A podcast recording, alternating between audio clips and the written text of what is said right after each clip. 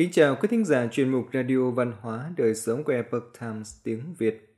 Hôm nay, chúng tôi hân hạnh gửi đến quý thính giả bài viết có tên Lược sử về tinh thần hiệp sĩ do Jeff Minnick thực hiện và Ngân Hà chuyển ngữ. Thời niên thiếu, tôi cùng anh trai và lũ bạn thường ra làm hiệp sĩ. Khiên của chúng tôi là nắp thùng rác kim loại. Kiếm là gậy hoặc gỗ vụn với tay cầm được giữ cố định bằng đinh vít. Xung quanh khu rừng và cánh đồng, chúng tôi canh gác, giả vờ chiến đấu với kẻ xấu, giải cứu những con bọ hung gặp nạn và giành chiến thắng vinh quang. Đôi khi, tôi leo lên con ngựa đồ chơi, tôi đặt tên nó là Freeze và phi nước đại quanh sân, chém vào không trung bằng thanh kiếm mà ông đã làm cho tôi, đồng thời hét lên những lời lăng mạ kẻ thù tưởng tượng. Chúng ta đã đọc những câu chuyện về vua Arthur và các hiệp sĩ bàn tròn, xem các bộ phim Ivanhoe, Robin Hood và xem những cuốn sách ảnh có những người đàn ông mặc áo giáp từ lâu. Một cuốn sách yêu thích nhất trong những năm cuối cấp tiểu học của tôi là cuốn tiểu thuyết năm 1891 của Howard Pyle, Man of Iron. Kể về câu chuyện của Miles Fowers, Đầu tiên là một cận thần, rồi sau đó là một hiệp sĩ và những cuộc đấu tranh để lấy lại danh dự cho cha mình. Có lẽ được truyền cảm hứng một cách vô thức bởi tình cảm dành cho các hiệp sĩ và tinh thần hiệp sĩ. Sau đó, tôi đã dành 2 năm học cao học để lấy bằng thạc sĩ và một năm làm tiến sĩ nghiên cứu về thời Trung Cổ. Trong luận văn thạc sĩ của mình, tôi đã viết về vua Henry III, người kế vị vua John nổi tiếng của thời đại Robin Hood và rất thích tìm hiểu về một trong những người cố vấn của vua, William Marshall, một hiệp sĩ nổi tiếng thời đó. Sự thay đổi của bản chất chiến tranh cùng việc đưa thuốc súng vào chiến trường cuối cùng đã đặt dấu chấm hết cho những chiến binh này. Họ đã biến mất từ lâu và giờ chỉ còn xuất hiện trên phim ảnh và sách báo. Nhưng tinh thần hiệp sĩ có niên hạn tồn tại lâu hơn nhiều. Những người đàn ông cứng cỏi trong Knife, The World and World of Chivalry, tạm dịch, hiệp sĩ, chiến binh và thế giới của tinh thần hiệp sĩ. Nhà sử học quân sự và chuyên gia về chiến tranh thời Trung Cổ, Robert Jones đã dành một chương nói về quá trình phát triển và thực hành tinh thần hiệp sĩ cách đây 1.000 năm. Ở đây, ông xem xét sự phát triển của các quy tắc chiến tranh nhất định, sự độc tôn dần dần của một tầng lớp hiệp sĩ, việc hình thành các mệnh lệnh hiệp sĩ khác nhau, sự phát triển của danh hiệu và huy hiệu, việc thành lập các quân lệnh như hiệp sĩ đền thánh và hiệp sĩ cứu tế, và những nỗ lực của giáo hội nhằm chấm dứt tính bạo lực và ác độc của các trận chiến và các cuộc trừng phạt. Giống như một số người nổi tiếng ngày nay, những chiến binh thời Trung Cổ này nhận thức sâu sắc về hình ảnh của họ.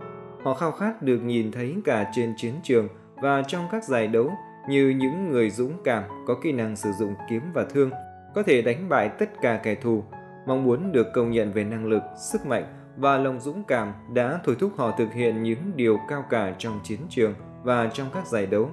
Những hiệp sĩ này cũng gặp phải những lời chỉ trích, đặc biệt giáo hội đã cố gắng kiềm chế bạo lực và tổn thất trong chiến tranh. Trong Night, Jones đã đưa ra ví dụ về Benedict Clavel, một tu viện trưởng người Pháp thế kỷ 12. Người đã mô tả những chiến binh trên lưng ngựa này theo cách sau. Cái lỗi quái gở này là gì và sự thôi thúc ghê gớm nào khiến anh phải chiến đấu với sự nồng nổi và lao lực như vậy? Anh dùng lụa để phủ cho ngựa, còn mình thì mặc áo giáp là loại mà tôi cũng chẳng biết là loại rẻ rách nào. Anh sơn khiên và ít ngựa, anh làm đẹp cho từng cái móc khuyên và cửa bằng vàng bạc đá quý, rồi trong tất cả hào quang ấy, anh lao vào đống đồ nát với cơn thịnh nộ kinh khiếp và sự điên rồ không chút sợ hãi. Như Jones nhắc nhở chúng ta, các hiệp sĩ của thời Trung Cổ không hẳn giống với ấn tượng đã lãng mạn hóa của chúng ta về họ. Ông viết, tinh thần hiệp sĩ cùng những lời nguyện cầu của nhà thờ và những người theo trường phái pháp lý có thể giúp ngăn chặn những cuộc tấn công tồi tệ quá mức nhắm vào dân thường. Nhưng trong thâm tâm anh ta, hiệp sĩ là một chiến binh thực tế, sẵn sàng gạt bỏ các nguyên tắc của mình nếu hoàn cảnh yêu cầu. Tuy nhiên, theo thời gian, những người khác bên cạnh giáo hội đã tìm cách xoa dịu và điều chỉnh sự hiếu thắng của những người đàn ông này.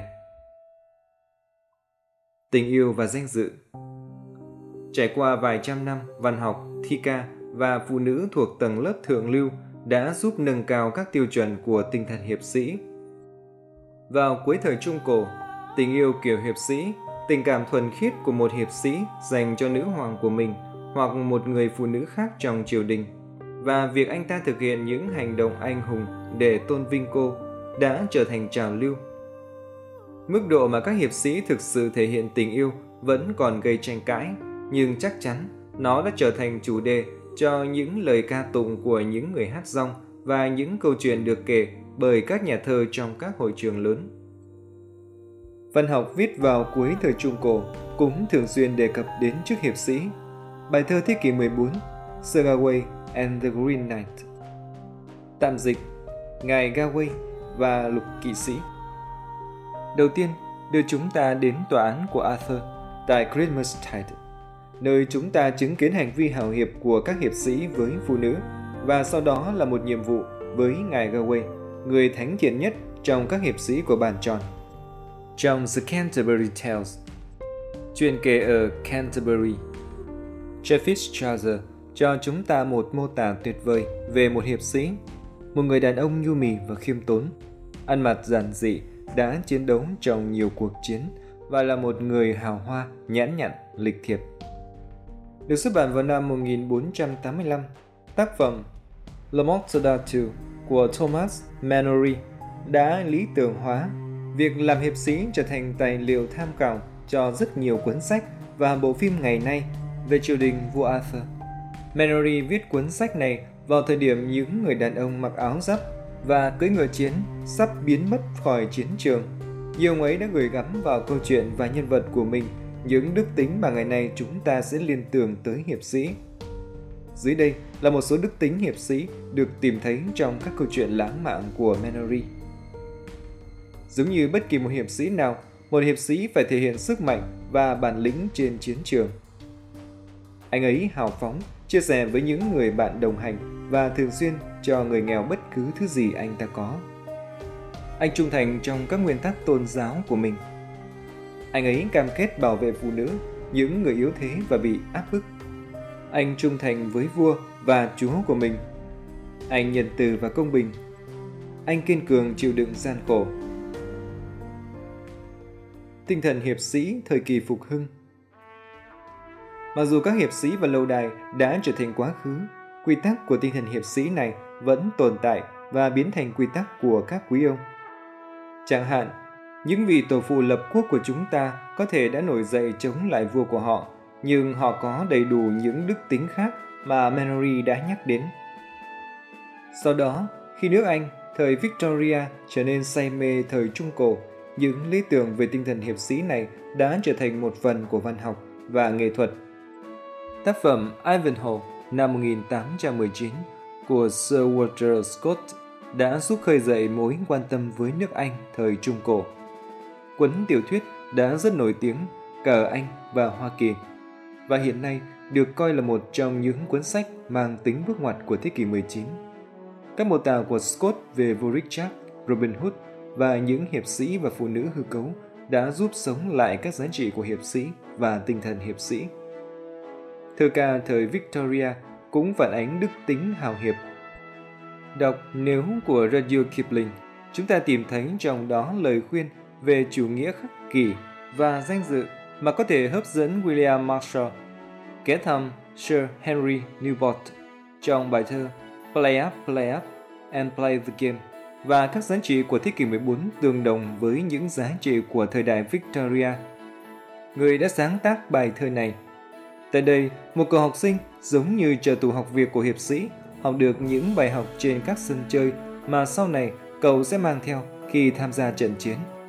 Trong Idol of the Kings, Alfred North Tennyson kể lại câu chuyện về Arthur, tình yêu của anh dành cho Guinevere và sự sụp đổ của Vương quốc Anh.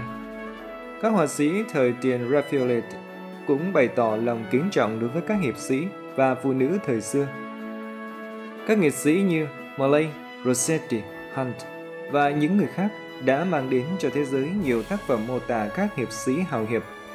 Với một trong những chủ đề phổ biến nhất là giải cứu một thiếu nữ khỏi nguy hiểm. Trong triển lãm các hiệp sĩ tiền Raphaelite, tái hiện thế giới thời Trung Cổ.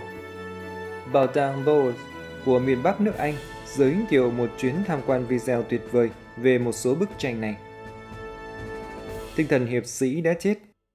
Nhiều người, đặc biệt là phụ nữ, phàn nàn rằng tinh thần hiệp sĩ đã chết. Đàn ông không còn cư xử như một quý ông nữa, rằng họ thiếu lịch thiệp và chỉn chu. Có thể sự thực phần nào đúng như vậy. Suốt cuộc, chúng ta đã loại bỏ phần lớn các từ kính thưa quý ông và quý bà khỏi bài phát biểu trước đám đông và khi các ngôn từ biến mất, các khái niệm mà chúng đại diện cũng vậy. Nhưng tinh thần hiệp sĩ luôn chỉ là lịch thiệp và tốt bụng, bao hàm trong ý nghĩa của từ đó là cả những giá trị như danh dự, lòng trung thành, lòng dũng cảm, sự hào phóng về thời gian và tiền bạc, sẵn sàng bảo vệ phái yếu và nghe có vẻ cổ hủ là coi phụ nữ đúng là phụ nữ. Một số người cho rằng những đức tính này đã không còn tồn tại ở nhiều nam giới. Chắc chắn phương tiện truyền thông của chúng ta thường đưa tin những câu chuyện về những người đàn ông không thể đứng ra bảo vệ một người phụ nữ bị hành hung. Những nhà lãnh đạo dường như không có chút cảm giác danh dự nào và những người khác thất bại khi hoàn cảnh thử thách lòng dũng cảm của họ. Nếu tinh thần hiệp sĩ đang biến mất thì cái giá phải trả cho nền văn hóa của chúng ta sẽ rất lớn. Để phát triển những đức tính này đòi hỏi nhiều thế kỷ gây dựng và chắt lọc, và các đức tính hiệp sĩ là một số nền tảng cơ bản của xã hội chúng ta. Mặt khác, khi tôi lật lại các tiêu đề tin tức và nhìn vào gia đình, bạn bè và những người hàng xóm xung quanh, tôi thấy rất nhiều người đàn ông vẫn cư xử bằng các cách thức cũ của hiệp sĩ. Họ tôn trọng phụ nữ, giúp đỡ người khác bất cứ khi nào họ có thể và những người sống một cuộc đời danh dự. Họ không cưỡi ngựa trắng và vung kiếm sáng chói, nhưng trong mắt tôi, họ là những hiệp sĩ, những người đàn ông mạnh mẽ, đáng được tôn trọng và ca ngợi. Quý thính giả thân mến, chuyên mục Radio Văn hóa Đời sống của Epoch Times tiếng Việt đến đây là hết. Để đọc các bài viết khác của chúng tôi, quý vị có thể truy cập vào trang web etviet.com. Cảm ơn quý vị đã lắng nghe, quan tâm và đăng ký kênh. Chào tạm biệt và hẹn gặp lại quý vị trong chương trình lần sau kính chúc mọi điều bình an và tốt lành đến quý vị cùng người thân.